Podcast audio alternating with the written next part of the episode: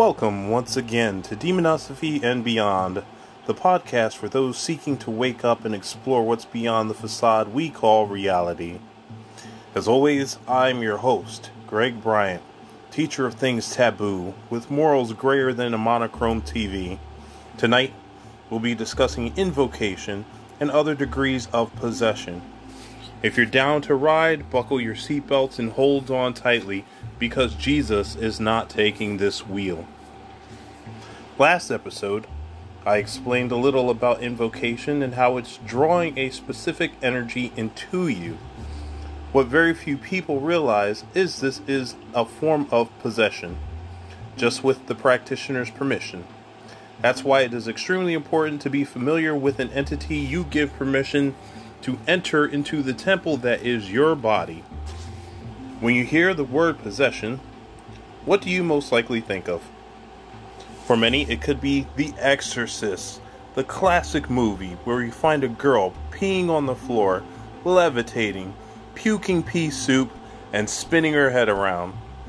Possession pertaining to the supernatural is often portrayed as a bad thing, and it can be, but like everything else pertaining to the spirits, the subject goes deep and has more layers than an onion. Before going further, I would like to say that not everyone who behaves erratically is possessed. There are drugs that can make a person bug out if they abuse them, and mental illnesses must be taken into consideration. After working in a psych hospital for some years, I can tell you that there is a big difference and all options must be explored before assuming someone is possessed. I've also suffered from negative forms of possession, which I'll discuss a little bit later. With that said, in order to understand possession fully, you have to be aware of the intricacies of it. It isn't exclusive to demons. A target can be possessed by angels, deities, Loa, ghosts, jinn, and even living humans. Yes, there are people out there powerful enough to project themselves into a target with the intention of control. The general consensus is that there are four degrees of possession. These don't always occur in order, nor do the first three have to happen before possession. The steps would be infestation, oppression, obsession, and possession.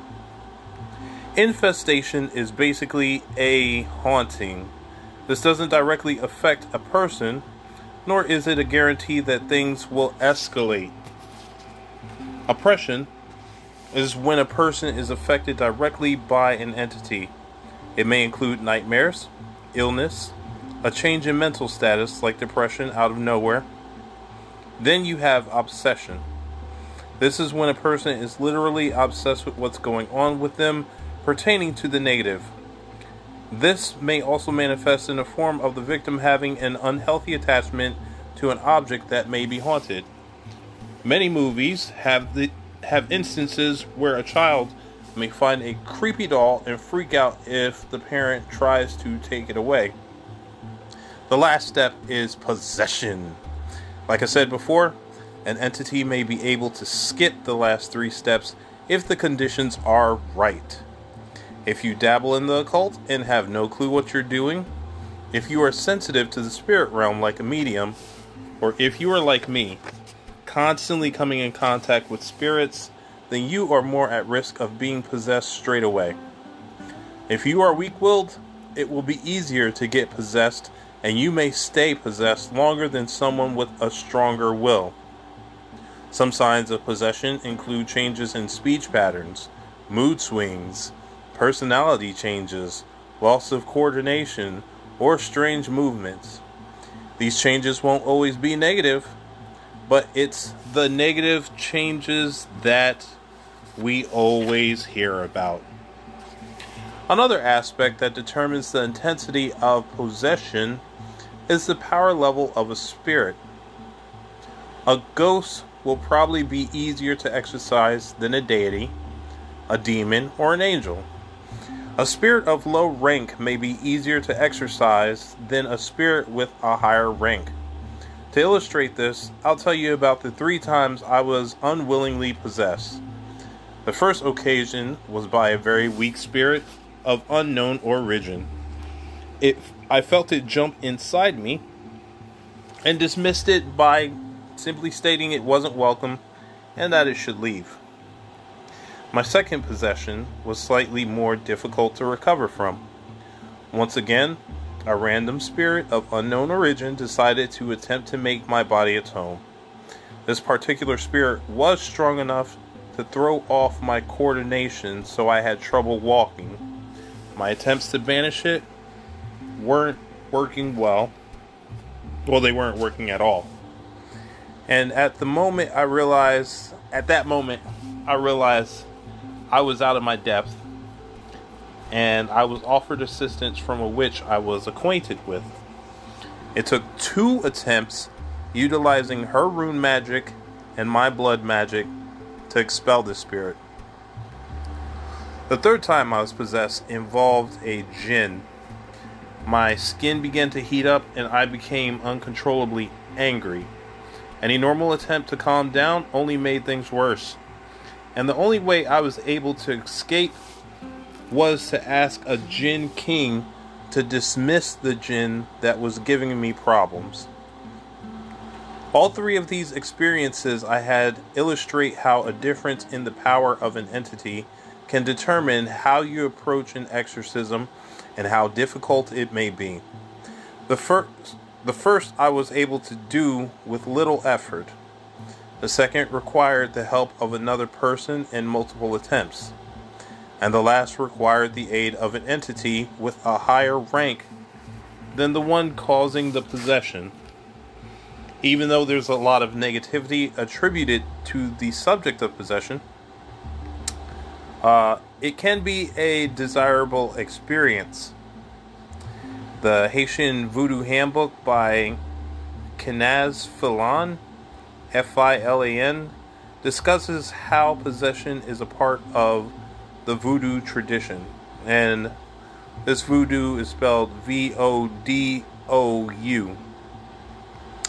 They refer to it as being mounted and goes on to say on page 63 that a horse, which is a possessed person, may make demands propose marriage, offer blessings and advice, or chastise those who neglected their duties to the Spirit. End quote. Here in the States, many have employed mediums to talk to dead loved ones or contact other spirits. An article called Retold Tales towards an understanding of spirit possession in central Nepal addresses the topic of possession in that area. It states that a Jhakri, J H A K R I, or shaman go into possession trances in order to heal others. The article states that these individuals, quote, are not seen as the instrument of either tutelary or malevolent spirits, but instead are considered privileged intermediaries. End quote.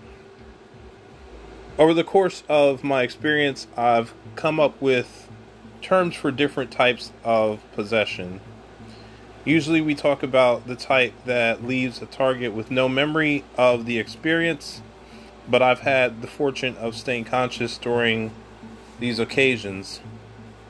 A two headed possession is a term that I've come across in a book on voodoo. And uh, it's when you stay conscious while sharing your body with an entity.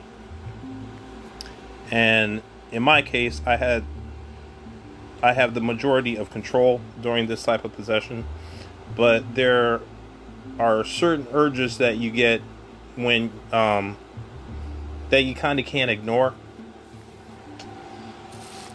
I've had a two-headed um, possession with Thoth many times, and often I'd find myself fascinated with the makeup of the human body, and I'd stare at or just constantly be touching like people I knew. Like my friends would come around and I would just comment on the texture of their skin or, or something crazy like that.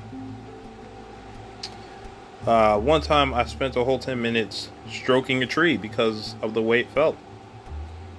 And this is due to the fact that a lot of spirits aren't used to experiencing life as humans do. A fractured possession is when you slip in and out of consciousness with varying degrees of control. This may happen if a person and spirit are vying over control of a body. This happened to me with Horus. Uh, my guard was down one night, and I have recently utilized the Eye of Horus for protection. So I guess he assumed it was okay to jump into my body. Um, although it wasn't for malicious purposes, the possession was unwanted. So we began to clash, which led to what I call a fractured possession. So it's kind of like I was uh, in and out of consciousness, kind of fighting to be myself, and uh, there was definitely like loss of memory. Uh, one of my friends came over during this possession and uh, said that I had this deep conversation with him, uh, and it was different from the previous conversations we have had. And uh, then he left. He said, uh, I kind of closed my eyes while talking to him, and uh, he eventually left. um, also during this possession, apparently I went out, drove a car, uh, went to Walmart, picked up some snacks, and then ate the snacks.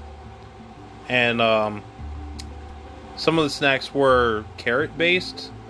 I bought baby carrots, bought carrot cake, and then I bought uh, what was it? Uh, tropical nut mix. So, um, yeah, that was interesting. That was an interesting night, from what I hear. Um, you also have what I call a reverse possession. This is when you use your astral form to hijack a spirit to learn its intentions. It takes a lot of energy, and I ended up doing it by accident. I wasn't able to control the spirit uh, that would probably take a lot more energy depending upon the nature of the spirit. Um, however, because I knew what the spirit wanted, I was able to take steps to get rid of it. Um, it was a malicious spirit. It was looking to go after somebody in my house. And so I was just like, nah, so I kind of like saged the area and uh, just made sure that I couldn't come back. Uh, did some other things. See, at the moment, that is the extent of my knowledge on the subject of possession.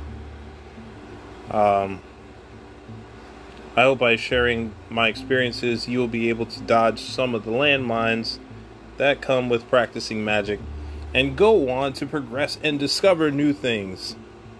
If you're listening to my podcast via Anchor, feel free to leave me a message. If you really love me, you can hit the support button and leave a donation. This helps me to further my research so I can continue to inform you about various magical topics. So, until the next episode, I encourage everyone to continue to gain knowledge and practice to reach your highest potential.